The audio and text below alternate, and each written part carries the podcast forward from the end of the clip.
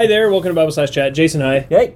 We're doing some more on elders, and these Yes. are fun things. This is a good question. Yeah. Yeah. This is a tr- uh, a little bit of a tricky one, maybe controversial, not too and like not so much in a really bad way, but kind of fun to think through. No need for all the caveats. I Jason. have to. Just throw it out there. Pigs must be slaughtered, Jason. That's why it's controversial. Exactly. Let's say you have a church. Yeah. And uh, for whatever reason, they don't have any elders, pastors, Yeah. elders, no, nobody, just a congregation. Yeah, yeah. Is that a church? That's question number one.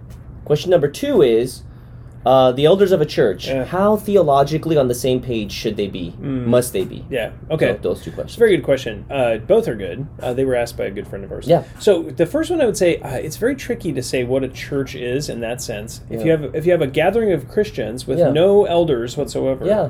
um, does that constitute a church? Yeah. And I would I would probably say no. Right. um, actually, because I think the reason, and we were actually just talking about this before the video, I think the reason we would say no is because of the fact that the um, in any group of people, if Yeah. you take all the leaders out, there's Yeah. still a de facto leader. Right? Somebody There's- is leading. someone is going to eventually Mm. Yeah. is going to at that point lead in Yeah. some capacity, and Yeah, so that's absolutely. that guy is the elder. Now, the, maybe the other guys who were qualified to be elders have been removed, but that Right. person who's now raised up.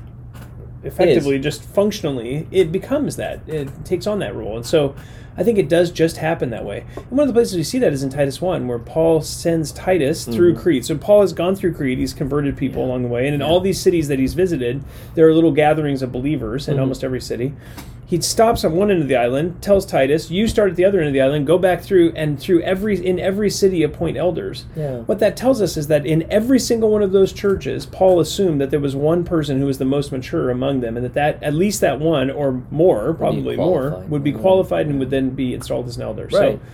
So uh, there's a brief period of time where they're interacting, but then or uh, maybe maybe functioning without elders in name Yeah, yeah, yeah. but elders in function, Paul Yeah. assumes already exist Yeah. in every church. Yeah. So that's where we would say uh, the church is uh, both the congregation and the elders, and you Okay. can't you take one away and it's not a church. anymore. right. uh, so that's the first thing we would say uh, in terms of the church That's there. good. Yeah. Yeah, Yeah, and makes then sense. The, and then in terms of the elders in agreement, Yeah. we, we would say I would say that the elders should be in in substantial agreement for all points of doctrine and practice. Okay.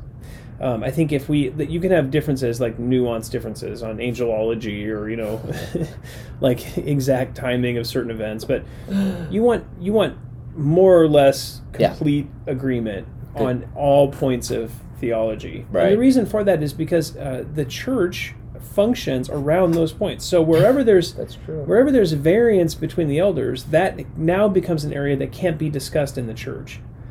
If that makes sense. right, So if out in you- public. out I in mean. public, Yeah, right? Because you yeah. don't want disagreement between the elders in public. I, I mean, yeah. Yeah. over over minor points of doctrine, or Right. Sort of ter- like far out tertiary Yeah. things. That's one Yeah. thing. But when it comes to practical things and Yeah. and and major theological things, Yeah. uh, there needs to be just substantial agreement in all Right. those areas. Right. Uh, and and that gives cohesive doctrine to the church. Right. If you have a guy who maybe is totally elder, elder qualified in character, Yeah. but maybe isn't, maybe doesn't agree on some of those substantial points of doctrine, I would say, just go to a church where you do agree and Yeah, become an yeah. elder there. That's Yeah, great, you yeah, know. yeah. But or carry out the function of an elder in teaching and shepherding, but just don't take on the office of elder, and Yeah. that's fine also. Yeah.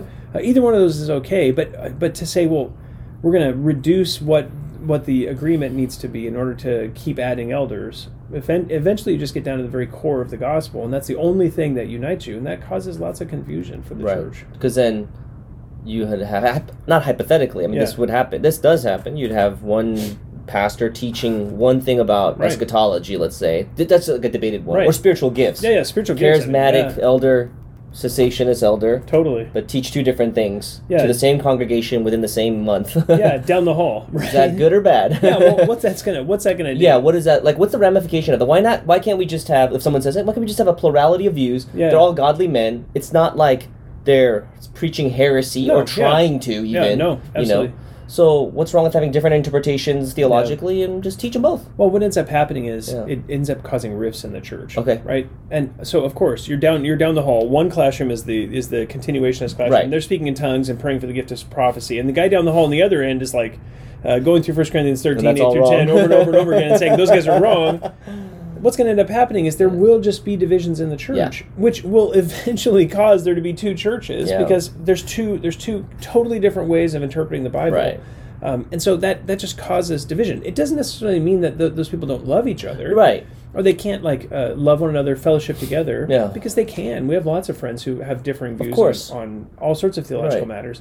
But when it comes to church life, that church just Exactly. can't really function well. Yeah. It's the equivalent of saying, you know, my two hands, this hand wants to do something and this hand doesn't want it to do it. I- Right. I, can't function, right? Yeah. There's one unified whole when it comes to the nervous system of the church, and that's the doctrine of the church that comes to us from the head. So yeah, it makes yeah. sense. Yeah, just yeah, it is just interesting, right? Because I think there are churches where you have Yeah. elder boards that have various Yeah. positions on things, and not necessarily stopped from teaching. on Obviously, just by the very nature of having an, a, an elder board that's diverse, totally, yeah. you know, you start teaching on different things. Yeah. But then, yeah, you wonder at what point will they over, you know, like go over each other, totally. and how does the congregation then respond yeah.